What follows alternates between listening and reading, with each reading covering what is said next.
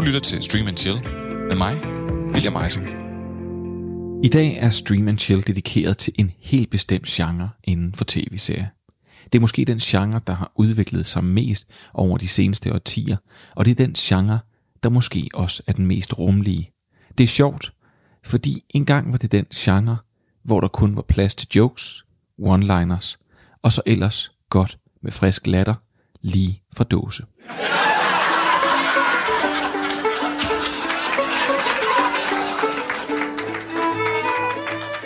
Lige nu er det kun de store projektører for oven, der oplyser måske en af de mest kendte tv-stuer. Nemlig den lejlighed, som alle vennerne på et eller andet tidspunkt boede i i serien. Publikum er ved at blive guidet ind, de er blevet instrueret nøje i, hvordan de skal opføre sig, mens de får lov til at overvære et par optagelser af serien Friends. Da de tager plads på behørig afstand, bliver de varmet op af en komiker. You guys play the most important part, live studio audience. We're record directing your going to be heard all over the world.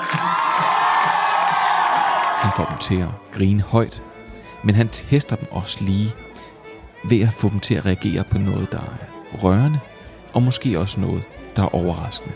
Da han smutter, er sættet langsomt ved at blive indtaget af instruktører, assistenter, kamerafolk, manusforfatter og hvad der ellers skal være til på sådan en optagelse.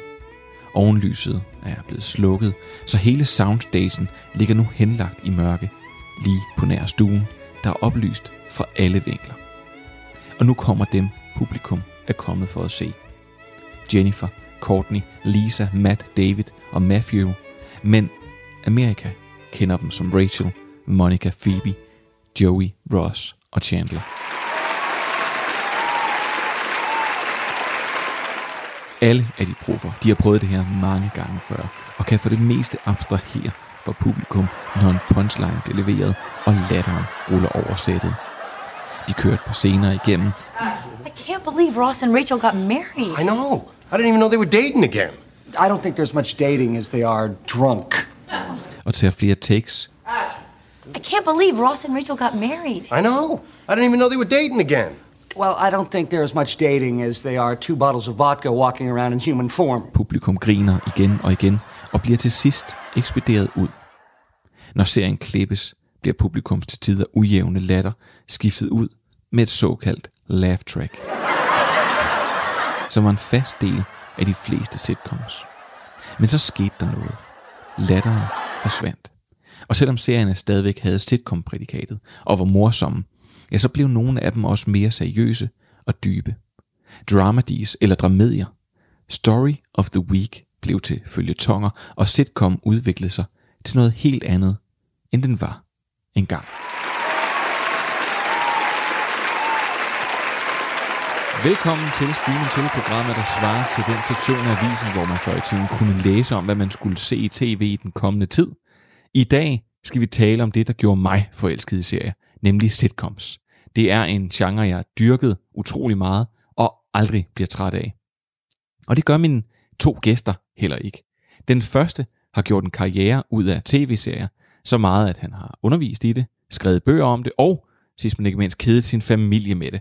Han har faktisk en helt ny bestseller på hylden lige nu, eller det forventer der i hvert fald, at det bliver. Den hedder Streaming for viderekommende, fra Doggy Style til Black Mirror og The Jinx. Det er selvfølgelig ingen ringere end dig, Andreas Halsgaard. Ja, hej. Hej William. Hej Andreas.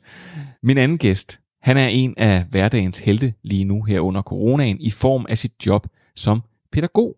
Men han er her, fordi han ikke bare ser serier, han konsumerer dem og researcher alt muligt om dem af egen fri vilje, vel at mærke. Han er nørdernes ukronede konge, Kasper Manfred Andersen. Velkommen til dig også. Mange tak. Og I er begge to med på en lidt øh, skrættende telefonforbindelse. Sådan er det stadigvæk lidt endnu, desværre.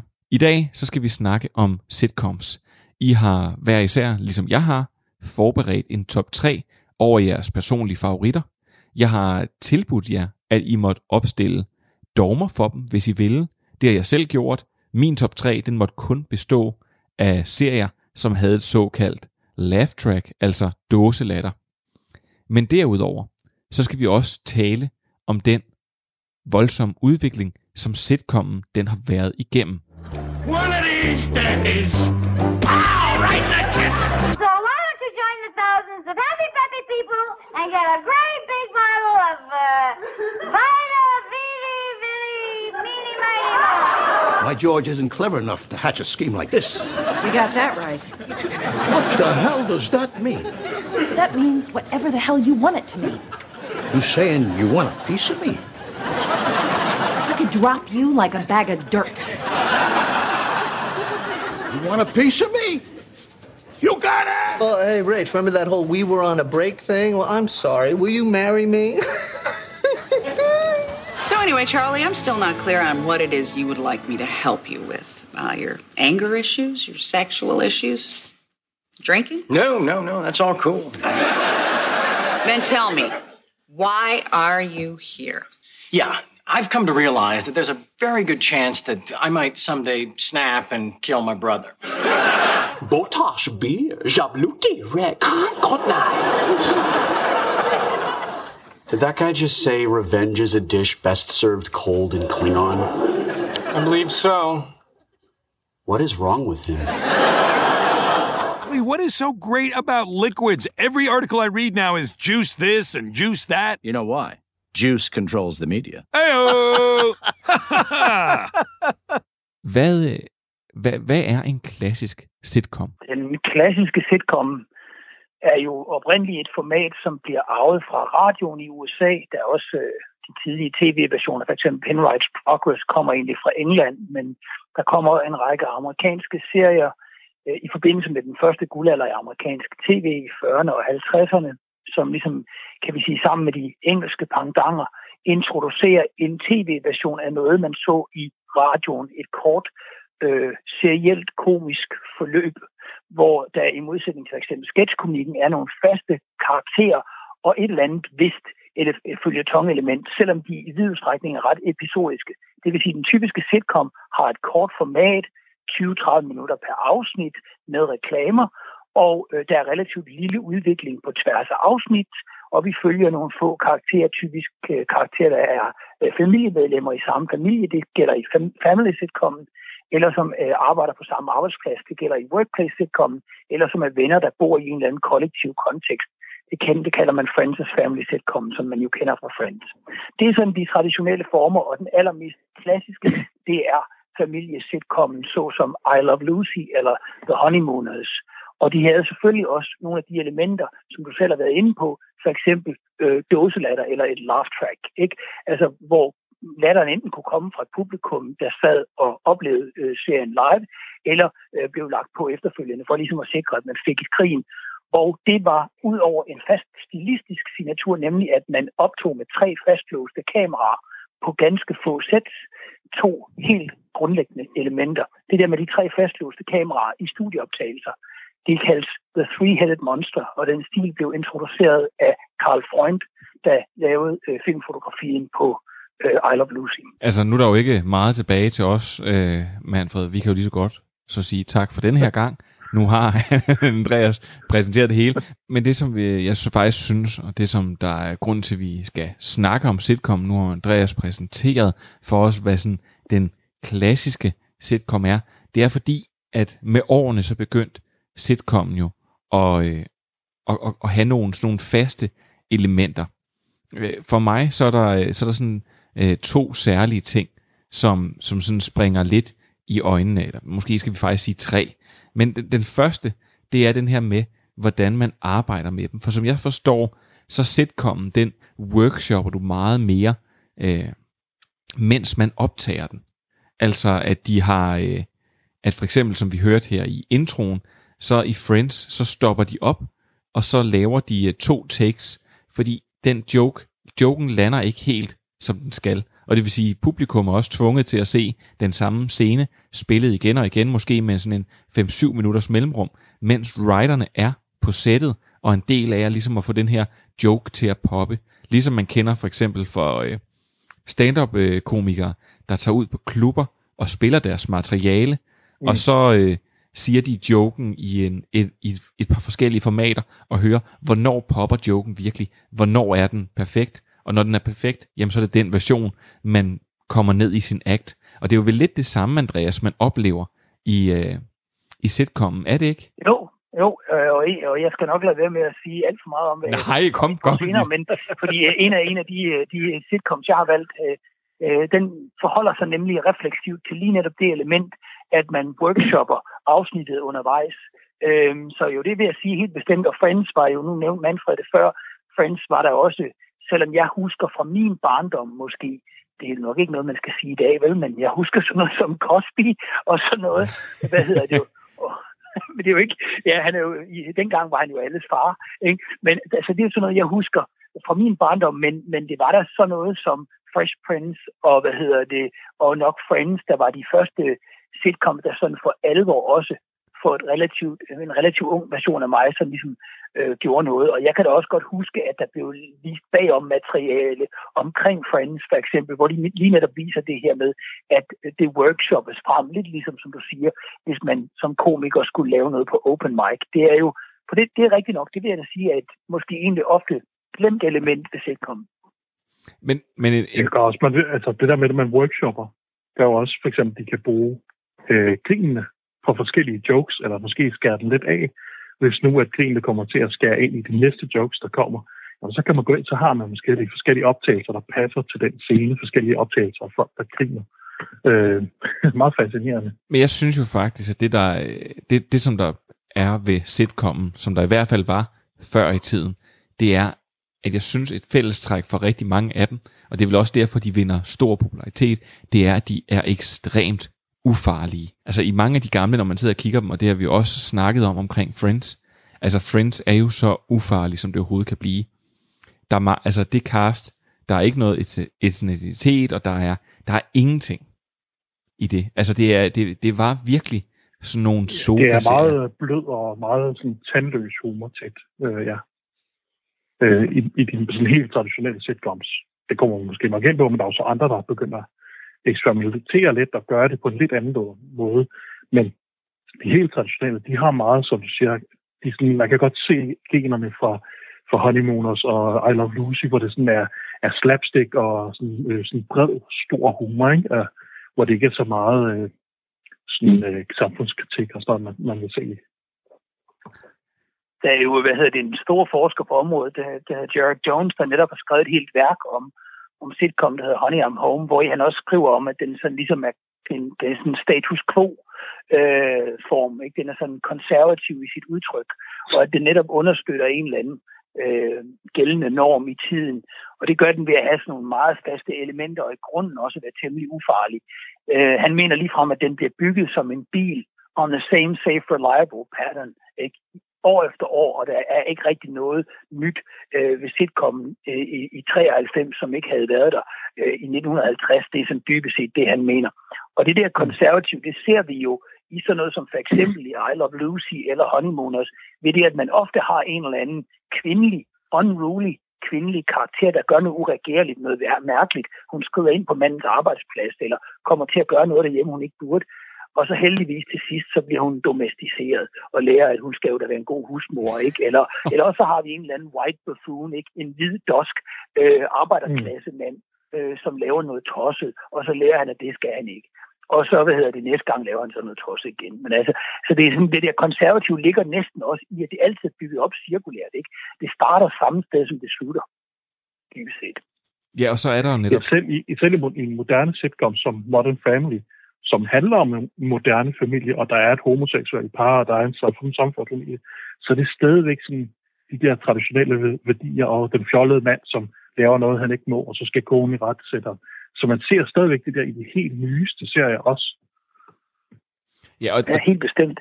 Og det jeg faktisk vil sige, det var også, og det var sådan mit sidste tjekpunkt, det er, at der er jo netop rigtig, rigtig mange faste elementer. Nu er I begyndt at ramse, ramse nogle af dem op. Men nogle af sådan de rigtig klassiske sitcom-elementer, det er jo gæsteoptræden, fordi det var, øh, det var jo nemt, fordi det ikke er, man kan sige, det er ikke store, tunge roller, så var det nemt at få aktuelle stjerner, eller folk, som, øh, som måske bare var kendt fra andre steder, og få dem med. Det er enten et tegn på, at en sitcom var ved at gå, at det var ved at gå dårligt, eller også, at man var så populær, at man kunne tiltrække de her mennesker. Derudover så er der også clipshow afsnittet, hvor man altid skal, hvor man genbruger en masse materiale, og enten så viser de det bare som klip efter klip. Det gjorde de for eksempel i Seinfeld, hvor de sidste, de, øh, det fjerde sidste og det tredje sidste afsnit, det er bare to klipshows, der bare kører. Ikke noget, ikke nogen øh, handling, ingenting. De viser bare klips. Og det er jo ligesom en måde sådan at, at genbruge øh, noget af alt det materiale, man har liggende på. Og så sidst, så er der jo musical-afsnittet. En hver rigtig sitcom med respekt for sig selv, skal jo have nogle af de her breakout-episoder, og det var jo gerne der, hvor det blev et musical-afsnit for eksempel. Og der ved jeg ikke, har I, har I flere, sådan, før vi sådan prøver at bevæge os videre og sige, hvor bevægede sitcomen sig så hen? Har I nogle af de her sådan, elementer, hvor I siger, det synes I også er klassiske elementer, der skal være i sitcoms? Altså Manfred var jo faktisk lidt, øh, lidt inde på det tidligere, nemlig hvordan man sådan typisk faciliterer en komisk situation i en sitcom. Altså at man, øh, det der med, at man har tre fastlåste kameraer, som typisk optager i nogle halvtotaler og halvnære indstillinger. Så det man hele tiden gør, det er, at man hele tiden sørger for at have dækning på, sådan så du kan øh, dybest set få to grin for en joke i en sitcom. Det er sådan det klassiske element. Ikke? Så Chandler siger et eller andet morsomt. Øh, vi klipper over på et reaktionsskud af Ross, så vi fik samtidig med, at vi fik dåselatteren, i det Chandler sagde noget morsomt, så fik vi bagefter reaktionsskuddet af Ross, og det reaktionsskud er næsten lige så vigtigt som dåselatteren, fordi begge dele understøtter den komiske bemærkning og gør det klart for publikum, at her skulle der grines. Hvis nu mm. det i øvrigt ikke var tydeligt, at der skulle grines. Øhm, altså, man kunne jo bare prøve at lege med derhjemme indimellem og fjerne reaktionsskuddene eller fjerne dåselatteren, og så ville der være hele afsnit af Friends, der var mere bizarre end morsomme. altså, hvis du kigger på Big Bang Theory, der er mange videoer på YouTube, hvor folk har taget dåselatteren ud, og så klippet scenerne ned, så de der pauser heller ikke er der, øh, for at vise, hvor akavet og underligt det er. Øhm, og det er ikke kun fordi, at, hvor, at uh, Big Bang Theory er en elendig serie. Det er også bare den måde, at sitcoms bliver skrevet på, at man, man, man sætter jokes, altså joke per minut, nærmest skal der være, ikke? Og, og sådan bliver den skrevet, og sådan er karakteren, og så bliver den også spillet, så der er plads til, at man lige griner, okay, så går vi lidt videre, og, og så falder næste joke her. Ja, lige netop. Men, og, og, og det er jo netop den her formular, som de her serier er skrevet over. Jeg vil også sige, at nogle gange, når man sidder og ser de her ting, så fordi at serieverdenen, den har udviklet sig, som den har gjort, jamen så bliver man måske nogle gange træt af det. Altså, men så vil jeg så faktisk netop sige, fordi mange af dem, som vi siger, de kørte i ring og i ring og i ring. Og en af de serier, som jeg så faldt over lige pludselig, det var, hvor jeg synes, der faktisk var noget mere i den. Det var, det var den serie, der hed Scrubs. Og det er jo ikke fordi, at det er en lille skjult perle, jeg har fundet, som ingen andre nogensinde har set oh. før. Men, men, men da jeg så den, så begyndte der at komme nogle andre elementer ind i for mig. Ja. Og, og, det er, og det sker der jo sådan lidt omkring, omkring nullerne i mange af de her sitcoms her, at man begynder at komme lidt noget andet indhold i. Altså det kommer til at blive de her dramedier, at der kommer faktisk et drama-element og en lidt større historie, at det ikke bare er fra uge til uge. Andreas, du gjorde det så, før, så flot før. Prøv lige at fortælle, hvad, hvad er det for en udvikling, der kommer i sitcomsene? Ja, der kommer jo selvfølgelig mange, men du nævner Scrubs. Scrubs er genstand for en ret stor behandling i, jeg tror det er Savorelli, der har lavet en bog, der hedder Beyond Sitcom, som, hvad hedder det, øh, netop handler om, hvordan Scrubs gør op med sitcom. Øh, hvad hedder det? Og det gør den jo, øh, den bruger faktisk mange elementer, som sitcom ikke bruger. Den, den øh, laver sådan nogle, altså som ikke traditionelt bruger. Den bruger for eksempel ikke den her trehovedets klippestil. Øh, hvad hedder det? Så det er ofte, det, så faciliteres komikken allerede fra det første afsnit af Skops, så faciliteres det igennem skøre jump cuts, og at billedet pludselig fryser, og, øh, og sådan nogle andre ting, at der pludselig er slow motion, og der så kommer noget musik ind over på en skør måde. Så, så, så at man kan sige, øh, det vi dybest set har set over de seneste år, det er, at A, forholdet imellem dramaserie og eller følge tong og det mere episodiske format, eller komedieserien, de to er begyndt at flyde fuldstændig voldsomt. Det, det er, giver sig også udtryk ved, at stemningen, eller det komiske, det morsomme over for det dramatiske, er begyndt at flyde. Vi har fået fjernet dåselatteren i en række sitcoms. Vi er, vi er gået væk fra den klassiske optagestil. Mange er såkaldte one-camera sitcoms eller single-camera sitcoms, som egentlig ikke bliver optaget med et kamera, men som for eksempel håndholdt kamera eller sådan noget. Og ved det, at de afviger fra den klassiske øh, klippestil, de afviger fra den klassiske optagestil, og der ikke bruges laugh track, så bliver det noget pludselig noget helt andet. Og så kan det der egentlig måske en, på, sin, på sin vis kunne være en almindelig, harmløs, humoristisk situation, kan også pludselig komme til at virke utrolig tokrummende, socialt akavet, eller hvad ved jeg. Så en situation som når vi har en, øh, hvad ved jeg, en ansættelsessamtale i The Office, så øh, den samtale, hvis ikke den er blevet skudt med det her zoomende, pegende, håndholdte kamera, og vi havde haft et klassisk, en klassisk optagestil og et laugh track, så havde den været morsom. Nu ender den med at være akavet og, og, og faktisk sådan tokrummende på en lidt ubehagelig måde, som samtidig er lidt morsomt. Så, så man kan sige, det er et af de meget klare elementer, der er sket. Og så er der jo et tusind andre. Manfred, hvilke tusind andre? Jamen, jeg vil slå ned på lidt de samme ting. Det er det der med, at øh, når man går, er gået fra, øh, fra multicam til single cam, så giver det mange flere muligheder for at finde humoren mange flere forskellige steder. Man kan finde i bare karaktererne, hvordan de spiller mod hinanden, øh, specifikke situationer, klippestil. Øh, øh, der er også noget, man så fra The Office, det der med Talking Heads, hvor, der, når man tager, øh, tager, tager interviews med, hvor folk reagerer. Jamen, så sagde jeg, jamen, jeg tror ikke, det bliver sådan, så klipper det til et interview, og det blev sådan. Øh, ikke? Altså, øh, så så det, der, der er mange flere muligheder for, at finde jokes, der var det før var meget ligesom et radiospil stadigvæk. Og, eller et teaterstykke, fordi man så så det, og skulle spille ud til folk. Ikke? Du lytter til Stream and Chill med mig, William Eisen. Men jeg synes, at nu har vi ligesom åbnet genren op, og der, altså, vi kunne snakke om alt muligt og gå ned i alt muligt, men jeg synes egentlig, I skal, at, at vi skal tage hul på vores top 3'er. Og så synes jeg, når vi, øh, i stedet for sådan, som vi normalt plejer at præsentere, vores serier, så måske fortælle, hvor passer denne her øh, sitcom ned i historien, og fortælle, hvad der har været måske særligt, eller hvis der har været nogle sjove ting omkring den. Du øh, er du bare, tænker jeg. Du er vært. Nå, hvor er du sød, Manfred. Jamen, prøv at høre. Så vil jeg lægge ud med øh, en, en serie, som jeg simpelthen ikke ved, hvorfor jeg har set tre gange. Øhm, og det, jeg kan lige så godt komme på banen og sige, at det er øh, serien That 70 Show og den har jo selvfølgelig et øh, laugh track, og den handler meget kort sagt om en gruppe teenager i slutningen af 70'erne. Og det som, den kan for øvrigt ses på Netflix, skulle jeg sige, at den kørte fra 1998 til 2006, straks over 8 sæsoner.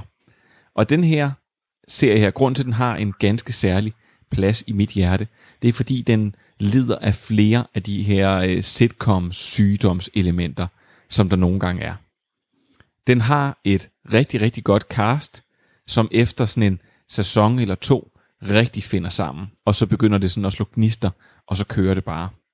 Men det, der øh, sker hen mod slutningen af den, det er, at øh, blandt andet Topher Grace, som spiller en ret stor rolle øh, i serien, at han forlader simpelthen serien, fordi han vokser fra serien på det her tidspunkt. Aston Kutcher får sit gennembrud i den her serie. Han forlader også serien, og, øh, og det betyder egentlig, at de sidste to sæsoner er utrolig udvandet, og egentlig ikke særlig gode. Øhm, Tommy Chong, som er med i serien, som øh, mange måske kender øh, for Cheese and Chong, øh, som var sådan to øh, potrygende originaler, der blev lavet alle mulige film om, op igennem øh, 70'erne, tror jeg, og 80'erne. Jamen, han forlader øh, serien på et tidspunkt, og, øh, og så sådan, øh, det har jeg først tænkt over her øh, for nogle år siden, og så googlede jeg hvorfor. Og det viser sig simpelthen, at han blev anholdt, fordi at han havde øh, for at sælge pot ind imellem to sæsoner, og var så simpelthen i fængsel. øh, ja, det, det, det, det, det, det synes jeg er sådan en, en helt fantastisk ting. Men det som den her serie har, den har alle de klassiske serieelementer. Den har også et musical nummer, eller sådan et musical afsnit, og det er et vanvittigt, vanvittigt godt afsnit, hvor de sådan i bedste glee-stil har taget alle mulige populære sange og inkorporeret dem i serien. Og nogle af skuespillerne synger dem, og synger dem ikke særlig godt. Men det er, det er virkelig, virkelig underholdende. Og, øh, og før jeg ligesom sådan giver den videre, og I får lov til at, øh, og I får lov til at komme med jeres bud på en god tredjeplads, så vil jeg sige, Josen Gordon Lewitt, han havde et meget kort gæstespot, før han overhovedet var noget. Øh, og det er rigtig særligt, fordi han spillede en homoseksuel øh, ung fyr og det bliver det første homoseksuelle kys på North American TV. Og, øh, og det var så faktisk meningen, at han skulle have været en tilbagevendende karakter, men det var altså lige lidt for meget i starten af nullerne, at man havde en, en homoseksuel karakter. Så øh, han fik kun den ene episode, øh, og derfor så er That 70 Show simpelthen på, øh, på min tredje plads. Andreas, øh, hvad har du? Jeg har en, øh, en delt tredjeplads her, for det er fordi, det er to shows, der stort set er et og samme show, og lavet af samme person. Uh, et Gary Shandling show, som kom på Showtime i 1986 øh, til 1990, og så The Larry Sanders Show, begge to skabt af Gary Shandling i henholdsvis 80'erne, og så altså Larry Sanders Show kom på HBO i 92. De to uh, har jeg med som sådan en del tredjeplads, fordi de gør egentlig meget af det samme, og meget af det, vi taler om lige nu, ikke? Se, hvad Seinfeld har gjort. Se, hvad Louis har gjort. Se, hvad øh, Curb Your Enthusiasm har gjort. Og se, hvad Clown har gjort. Alt det der. Alt det der, det kommer fra Gary Shandling øh, på de to serier.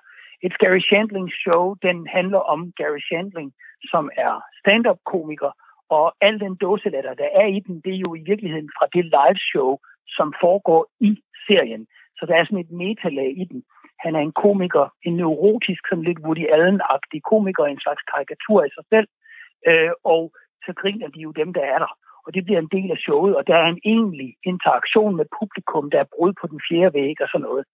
Øh, det er lidt af det samme, som han dyrker i The Larry Sanders Show, hvor han så spiller en fiktiv, øh, hvad hedder det, øh, hvad hedder det late night host, øh, formentlig baseret på, at han også selv har, har været, hvad det, været gæsteværk på øh, The Tonight Show. Og der har vi de her andre elementer, vi kender fra nyere øh, sitcoms eller mockumentaries, nemlig det, at en række kendte skuespillere spiller sig selv i nogle lidt karikerede, kiksede versioner. Robin Williams, Alec Baldwin og øh, for eksempel Jerry Seinfeld, som er med i den 6. sæson af den her serie. Og øh, så de her elementer med, at hvad kan vi sige, dåselatteren bliver gjort naturlig, fordi der faktisk er en serie i serien, øh, eller et show i showet, i og med, at vi har virkelige personer med, der spiller karikerede versioner af sig selv, så man ikke kan finde ud af, hvad der er frontstage og backstage. Larry Sanders Show, der er der konkret tale om en kamerastil, når de er på scenen, og en anden kamerastil, når vi er omme bag scenen. Det er nogle af de elementer, som helt tydeligt har været øh, ekstremt sådan fremme i skoene dengang. Det var øh, det, det, det er sådan, hvad kan man sige, serier, der måske ikke tåler gensyn i den grad, at de er fantastiske i dag, men, men som begge to er, hvad kan man sige, det er så tydeligt, når man ser dem, at wow, der havde ikke været Seinfeld uden dem. Det er så tydeligt, når man ser dem, der havde ikke været Louis uden dem. Der havde ikke været 30 Rock.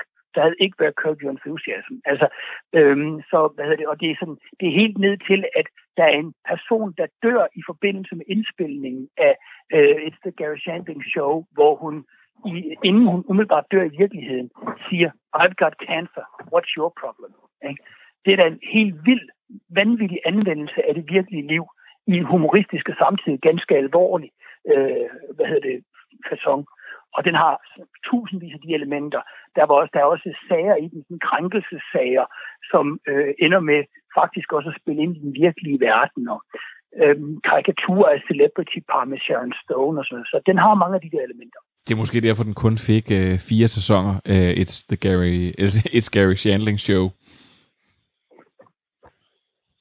Ja, den, den, den døde lidt øh, tidligere, men den havde han jo også, øh, og der har han selv også fortalt det her med, at han, øh, uh, altså, at han havde valgt, fordi de havde simpelthen der voldsom kadence på sæsoner dengang, så altså, at de øh, øh, besluttede sig for, i stedet for at lave det, lave det hvad kan man sige, en vis forstand mere sketchagtigt, altså simpelthen bare køre på jokes, i stedet for at tænke så meget i at der skal være et eller andet form for fortælleelement.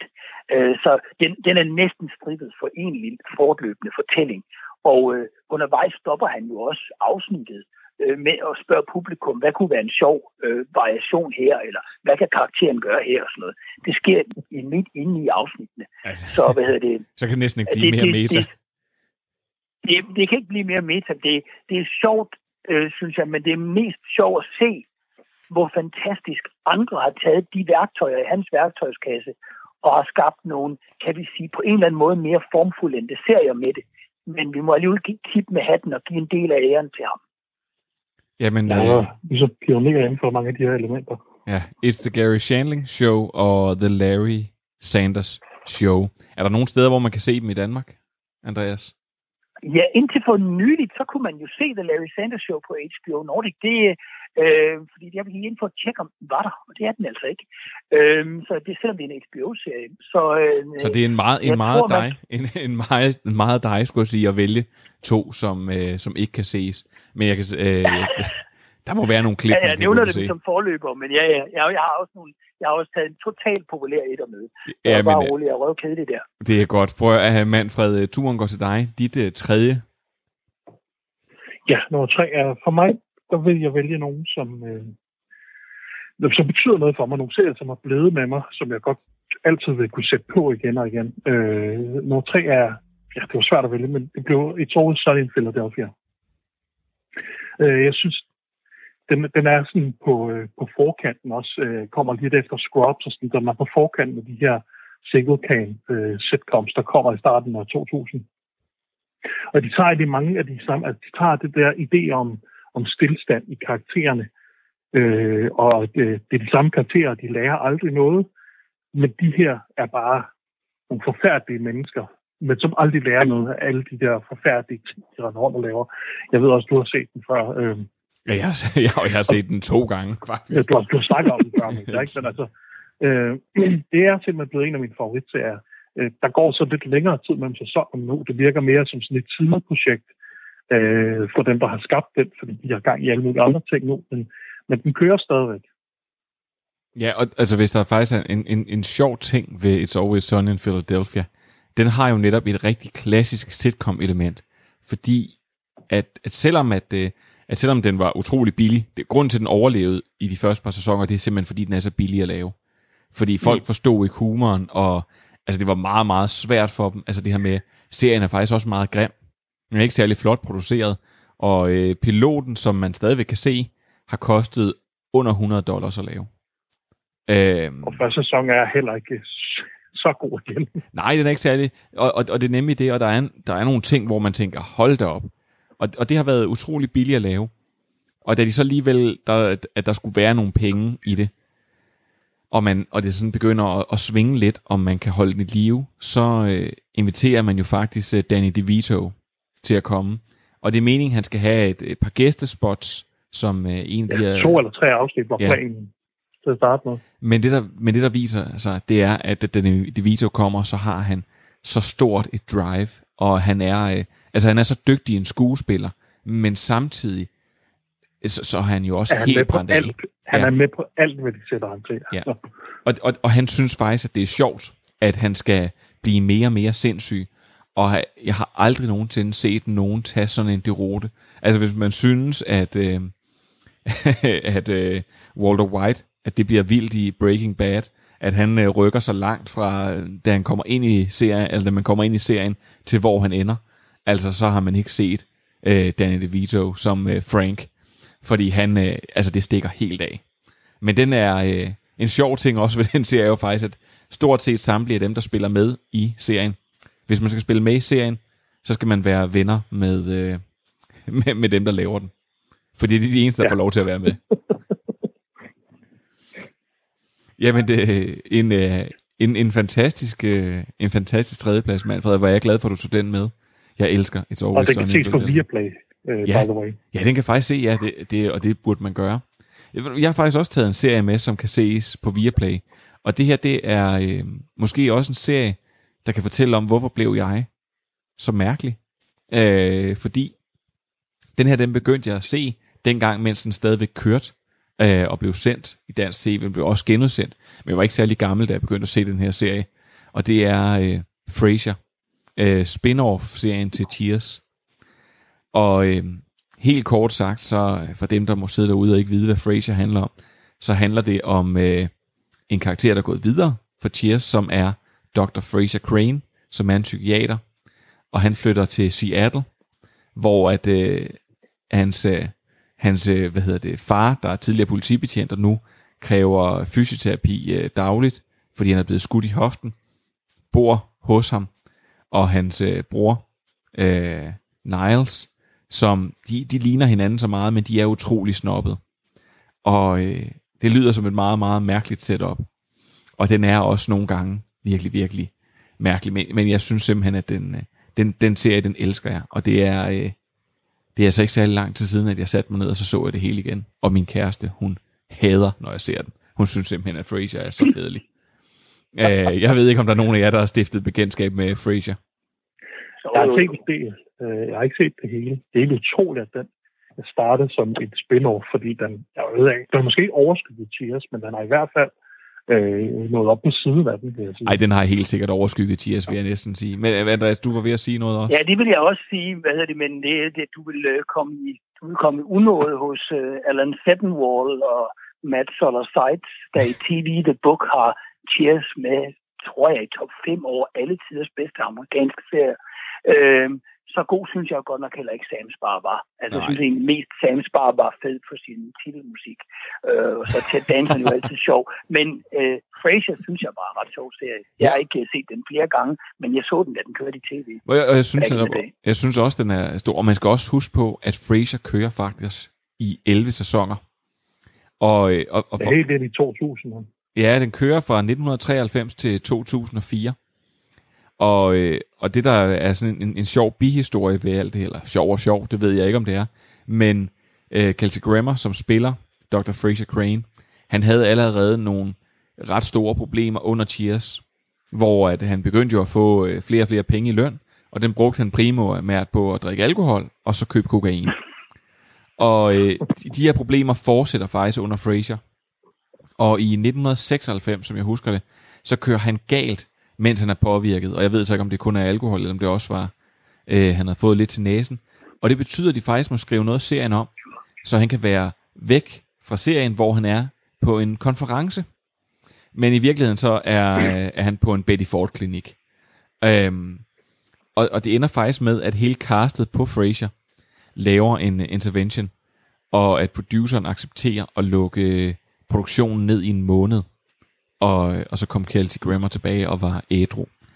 Og, og, og grunden til, at jeg egentlig synes også, det er vildt, det er, fordi det viser også noget om, hvor populær sådan en serie er. Fordi normalt vil man sige, okay, lad os få lukket den ned. Men Frasier var helt ekstremt populær. Og i slutningen, da, altså da serien den, den slutter, og jeg kan ikke huske, om det er den sidste, om det er de sidste tre sæsoner, eller om det er de sidste to sæsoner, der får Kelsey Grammer 1,6 millioner dollars per afsnit. Det er altså øh, helt, Det er, helt absurd. det er. Det er helt absurd gigantiske øh, penge. Nå ja, og så øh, skulle øh, Lisa Kudrow, hende der spiller Phoebe, hun skulle have spillet Ross i serien, men blev recastet få dage før, at de begyndte at optage den. Så det havde nok været en lidt anden serie. Det kan måske være meget heldigt for hende. Og så var klar til den anden rolle, ikke? Ja, det, det er selvfølgelig rigtigt. Øh, ja, men øh, prøv at høre, Andreas, så, øh, så er det jo sådan set din tur. Øh, kan du stikke Frasier, som også kan ses på Viaplay? Nej, nej, nej, det kan jeg jo øh, umuligt. Øh, men øh, jeg kan lave en meget naturlig overgang, for du nævner jo Lisa Kudrow.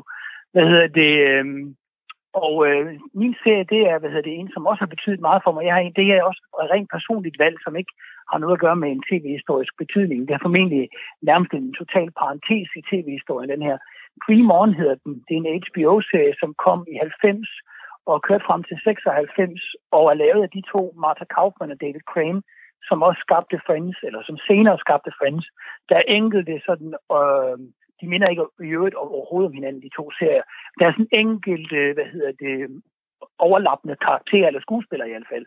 Hvad kan man sige, øh, nogle af dem, der spiller biroller i Friends, er faktisk bærende roller i Dream On, og Matthew Perry er til gengæld øh, sådan et sidekick-agtig bifigur i nogle enkelte afsnit af Dream On og sådan noget. Så der er også et lille overlap til Friends der.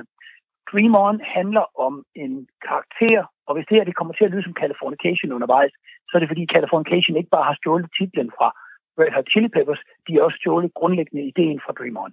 Det er Sådan. en, øh, en, liderlig, en liderlig forfatter, som øh, er stadigvæk higer efter sin, eller angler efter sin ekskones interesse.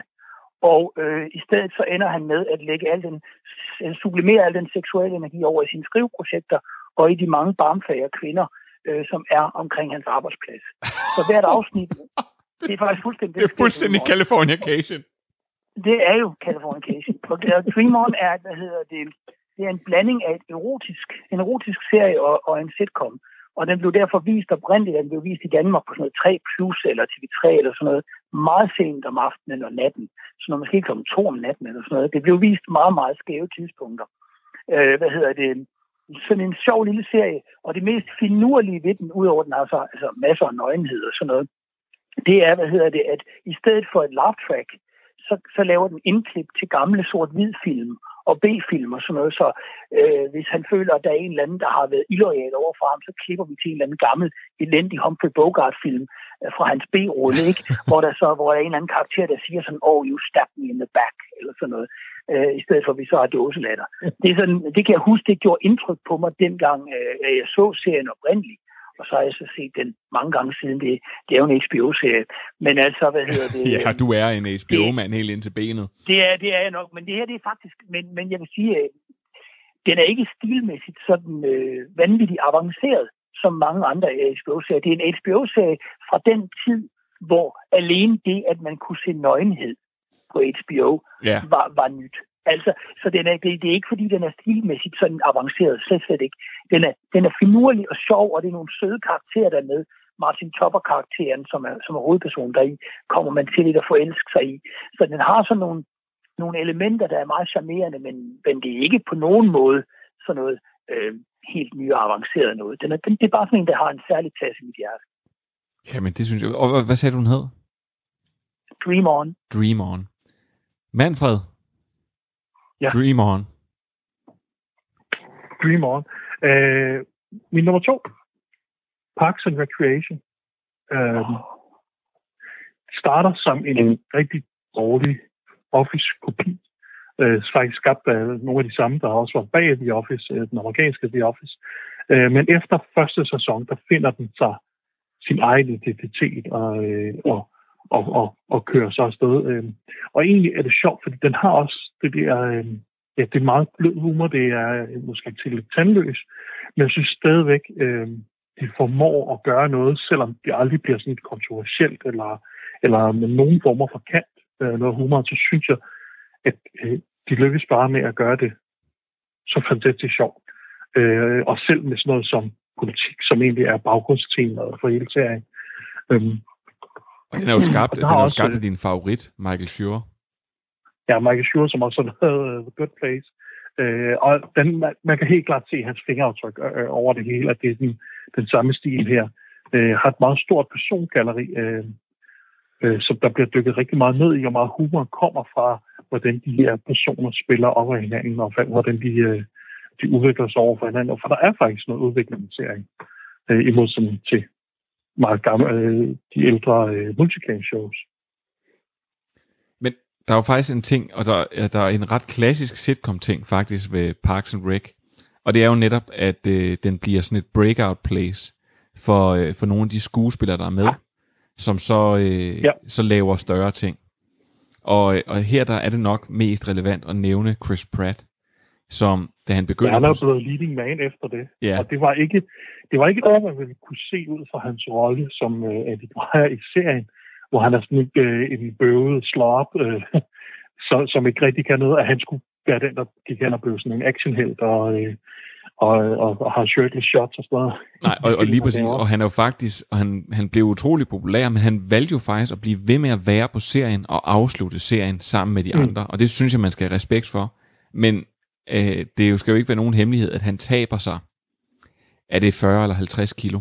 Øh, ja, altså, og det bliver, er- selvom, og bliver kæmpestor og mega trænet. Og, øh, og, og det er jo det, der man nogle gange, hvordan- i tale sætter man det på en komedieserie, fordi han jo lavede jo Guardians of the Galaxy, hvor at han virkelig brød igennem, imens han laver Mm. Parks and Rec. Um, Ja, den sidste sæson eller sådan var blev filmet samtidig med cirka. ja, og, der, øh, og så, så de spørger ham, øh, de, de, de, de spørger ham jo simpelthen i serien og siger, øh, jamen, øh, du har da tabt dig vildt meget, hvordan gjorde du det? Jamen, jeg stoppede bare med at drikke øl. Og så er det ligesom det, og, og det er så der, hvor han er blevet så stor. sagt det her. Ej, det Og der er også jeg altså, en måde er ret Seje, der har lavet... Øh, Betyder det, at man skal, man skal stoppe med at drikke øl, hvis man gerne vil sig? Ja, han, øh, det kan godt være, eller også har han bare drukket ekstremt mange øl før. Nå, ja, det kan også være. Øh, men jeg synes, Og der er at, også Cecil Sari, som har haft uh, Master of None efter, og han har lavet sin egen show, og uh, uh, Rashida Jones, der spiller Anne Perkins, hun har lavet en dokumentarfilm og sådan noget. Der er mange af dem, som er rykket videre til noget, Nick Offerman har lige snakket om i Devs, ikke? Ja, og- Øh, I en ret anderledes rolle. og så, og så en, en, en rigtig, rigtig vigtig ting ved øh, Parks and Rec, det er jo, at, øh, at Rob Lowe, han er med. Og det, der er ja. et rigtig, rigtig vigtigt og klassisk Rob Lowe-element, det er, at man på et tidspunkt, så bliver man, så begynder man at skabe sig, og vil have flere penge, og kommer med nogle fuldstændig urealistiske krav, og så bliver man skrevet ud af den serie. Og øh, altså, hvad, hvad, hvad gang nummer er det, han bliver skrevet ud af en serie? Jeg, jeg kan nærmest ikke engang, jeg kan nærmest ikke engang tælle. Det er jo også, øh, han bliver også skrevet ud af West Wing af præcis samme grund. Og, øh, og jeg ved ikke, øh, ja, der, der er vist også et par andre stykker, hvor det har været. Men, men det, det, det, det er jo også et godt klassisk sitcom-element, at man bliver for grådig. Ja, det, jeg er hen imod slutningen til, at der kommer mange skift i uh, persongalleriet, Ja. på grund af, ja, folk bliver skabet, eller går videre til nogle større ting, eller andre ting. Og det, det er noget, man ser tit faktisk i sådan nogle rigtigt af de her, der kører rigtig længe. Men så, øh, Øh, egentlig, ja. Ja, nå, men jeg vil bare sige, at jeg synes, vi skal, at vi, øh, tiden den løber simpelthen, og vi taler og Oh, ja, taler. Øh, og, jeg, og, øh, og jeg vil simpelthen skynde mig videre til min nummer et, så I også kan få lov til at få jeres nummer et med. Og min nummer et, det er selvfølgelig det, jeg vil kalde sitcom over alle sitcommer. Selvom den har stjålet for noget, så er det selvfølgelig Seinfeld. Øhm, og, og helt kort, så er det jo bare en, det her det er jo virkelig en, en serie, der kører i ring og i ring og i ring igen. Der er ikke den store, voldsomme, øh, hvad hedder det, udvikling, men der er alligevel to ting, som jeg vil slå ned på. Og den ene ting, det er, at øh, der er måske mange, der har set film op igennem nullerne, der ved, hvem Ben Stiller er. Men øh, hvis man kan huske Kongen og Queens, så kan man også huske faren fra den serie, og det er Jerry Stiller. Og øh, han får en rolle i Seinfeld, fordi at øh, de får muligheden for at recaste, og øh, Larry David får muligheden, øh, som er en af skaberne, han får muligheden for at bestemme lidt mere. Og så kaster de simpelthen, vil de øh, caste øh, Jerry Stiller som øh, rollen som øh, Frank Costanzas far, som er en af hovedkaraktererne. Men det går ikke særlig godt. Altså det er ligesom om, at tingene popper ikke rigtigt. Og det kan Jerry Stiller godt mærke, fordi han har gået til mange auditions i sit liv. Så da han sidder derovre for Estelle Harris, der skal spille, eller der spiller Estelle Costanza til den her audition, så siger han, øh, vi bliver nødt til at gøre noget, fordi jeg får ikke den her rolle her. Øh, og det kan være, at de recaster øh, dig også, hvis det er. Så, øh, så siger han, nu, nu begynder jeg bare at råbe af dig, og du skal bare råbe tilbage af mig. Så mens at de faktisk er i gang med at, sådan at sidde og snakke om, at vi, vi skal finde nogle andre, så begynder de her to skuespillere helt hysterisk at råbe af hinanden. Og, øh, og det gør simpelthen, og det er noget, de simpelthen får skrevet ind i serien, at hans forældre nærmest er skingrende sindssyge. Og det betyder, at Jerry Stiller får mere og mere screen time igennem hele serien, simpelthen fordi, at han råber og skriger ting. Blandt andet, som vi hørte i introen, You want a piece of me? øhm, ja, han, han, det er, og, og til sidst, når, når jeg, hver gang jeg er ved at sådan køre lidt død i Seinfeld, så er det der, hvor der kommer rigtig mange Jerry Stiller episoder. Og så er det altså derfor, man, man hænger på. Og en, en anden lille ting, og det er, at, øh, at i øh, serien, så, der, så får øh, George på et tidspunkt en forlovet. Og hun bliver skrevet ud af serien på en ret grusom måde, som jeg ikke øh, vil fortælle mere om her. Men det gør hun simpelthen, fordi at de andre kunne ikke lide at arbejde med hende. Og så, øh, så bliver man simpelthen skrevet ud. Og jeg har altid tænkt, om det passede meget godt til plottet, at hun blev skrevet ud. Men det er simpelthen bare, fordi de ikke gad hende mere. Der var for mange problemer med hende. og, så, øh, og, og så vil jeg så bare sige, hvis man synes, at 1,6 millioner dollars til, øh, til Kelsey Grammer, det var mange penge, så bønfaldte NBC Jerry Seinfeld øh, og bad ham om at blive. Og hvis Jerry Seinfeld han havde lavet en 10. sæson af Seinfeld, så havde han fået 5 millioner dollars per episode. Og lige min hurtige hovedregning, det betyder, at der, at der ikke vil være nogen stadigvæk i dag, der vil være tæt på at overgå ham. Og det er vel at mærke 5 millioner dollars i 1998. Der er overhovedet ikke på tv, tror jeg, på ja. nogen måde. Nej, det er, øh, Det havde været helt vanvittigt. Øhm, ja, det er jo, ja, ja, det betyder, at han har fået lidt over 100 millioner. Det vil sige, øh, han har fået tre gange så meget, som den øh, bedst betalte lige nu får for at lave en hel sæson. Nå. Andreas. Ja. Din første plads. hvad- Jeg fik lyst til lige kort at, at kommentere på Seinfeld som en overgangsfigur her, fordi de der små vignetter der, hvor han jo øh, Øh, er, er Stein- Steinfeld som, som, som stand-up-komiker, som vi ser i afsnitten, ikke? hvor man ligesom ser, hvordan de enkelte afsnit resonerer med hans stand-up-komik. Det er faktisk et element eller en trope, som sitcomen øh, har taget fra den helt gamle øh, filmiske komik, den genre, der hedder comedian comedy, hvor, hvad hedder det, man bruger, øh, man ser det faktisk også i Annie Hall med Woody Allen i 70'erne, hvor, hvor det starter med, at vi ser Woody Allen som skuespiller, eller ikke som skuespiller, men som stand-up-komiker, øh, der, der fortæller en joke øh, med, om Groucho Marx og Freud og sådan noget. Og når han så laver den der joke i starten, så gør han det direkte til publikum, og så går vi i gang med handlingen. Den, den element, det element, eller den trope, den har man jo så brugt i rigtig mange øh, sitcoms, og Seinfeld og Louis er vel nogle af dem, der har gjort det allermest sådan ikonisk. Det er da absolut et oplagt værk til den bedste sitcom nogensinde. Øh, min ligger nu nok tættere på øh, Manfreds tidligere nævnte øh, serie, det er The Office. Øh, og jeg ved ikke, det er jo ikke en traditionel sitcom, så måske er det et dårligt valg. Det er bare en rigtig fin serie, synes jeg. Jeg har valgt den britiske øh, version, altså BBC-serien, den med Ricky Gervais, og øh, jeg ved ikke, om den kræver nogen større introduktion, altså The Office. Det er det sjove ved den er jo fraværet af dåselatter. Det sjove ved den er jo, at det føles som om, at det er en docu-soap, der optages, og at øh, Ricky Gervais øh, karakter, David Brent, nogle gange sådan forsøger at gøre sig til for kameraet, øh, som om han, han tror, han nu er cool, eller han er lækker, eller han er suave, øh, men øh, hele tiden bliver oplevet på en anden måde også. Så den der sådan, sociale inkongruens imellem, hvordan han forsøger at portrættere sig selv, og hvordan vi oplever ham, det er jo sådan det ret sjove i The Office. Øhm, og den er bare, den er bare blevet måske ikke lige så signifikant øh, som Seinfeld, men den har dog også været ret væsentlig i forhold til at inspirere blandt andet Parks and Recreation, men også har hjemme sådan noget som Mr. Poxycat og Co. og Clown, nogle andre serier som Better Off Ted for eksempel. Hele det her mockumentary-element, som i starten af nullerne og 10'erne begynder at krybe ind for alvor i sitcom. Det Ja, ja. kommer vel blandt andet fra The Office. Jeg har lige genset øh, den amerikanske, og jeg må bare sige, at den, øh, den romance, der er øh, mellem Jim og Pam, synes jeg er helt uovertruffen i de første par episoder, eller de første par sæsoner. Og så er der også bare nogle, der er nogle virkelig, virkelig gakkede afsnit, og der er nogle dybt, dybt rørende afsnit. Jeg synes, øh, jeg synes det er et rigtig godt valg, Andreas. Øh, og lad os haste videre til Manfred, så vi når det hele. Ja. Det ser jeg har snakket om før, fordi det er nummer to af min favoritter, Community. Øh, har aldrig været noget populær serie, men øh, den, er, den er blevet sådan en kultklassiker nu, vil jeg kalde det. Øh, og den har jo lige fået et, et ekstra bump, efter øh, da den kom på Netflix. Øh, jeg synes bare, det er en fantastisk serie. Altså, som jeg siger, Dan Harmon, øh, han taler flydende tv, han leger meget med de her troper, og blandt andet det der med, at han havde det falske klipshow med clips fra et, et, en episode, der aldrig findes i virkeligheden. Øh, altså alle de her ting. Øh, det, det er bare en fantastisk serie, især hvis du også er fan af tv i det hele taget. ja, ja, elsker. Ved du hvad, det synes jeg faktisk er en ut- utrolig, selvom det blev meget kortfattet, så synes jeg en utrolig god og præcis beskrivelse af den serie.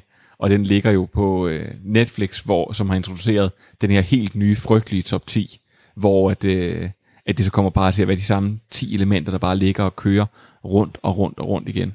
Mm-hmm. Det er en frygtelig opfindelse. Men Community er en god opfindelse. I hvert fald de første tre sæsoner. De står rigtig, rigtig Ja. skarpt. Og Manfred, Så kommer nu til at lyde af det samme, vi har snakket om, at folk forsvinder og finder andre ting at lave, skaberen er virkelig en enkelt sæson og så. Men de tre første sæsoner er virkelig, virkelig solidt tv. Og det er simpelthen sådan nogle ting, man skal elske, hvis man skal elske sitcoms og dyrke dem. Så skal man simpelthen acceptere, at, øh, at når det nogle gange bliver rigtig, rigtig godt, så betyder det også, at så er vi tæt på slutningen. Og det er ligesom nu. Fordi det blev jo rigtig, rigtig godt til sidst. Og øh, så er der egentlig ikke bare så meget andet at sige end tusind tak, fordi I var med. Og så giver jeg de sidste ord til Jean-Luc Picard. You know, back when I was in the academy, we would follow every toast with a song.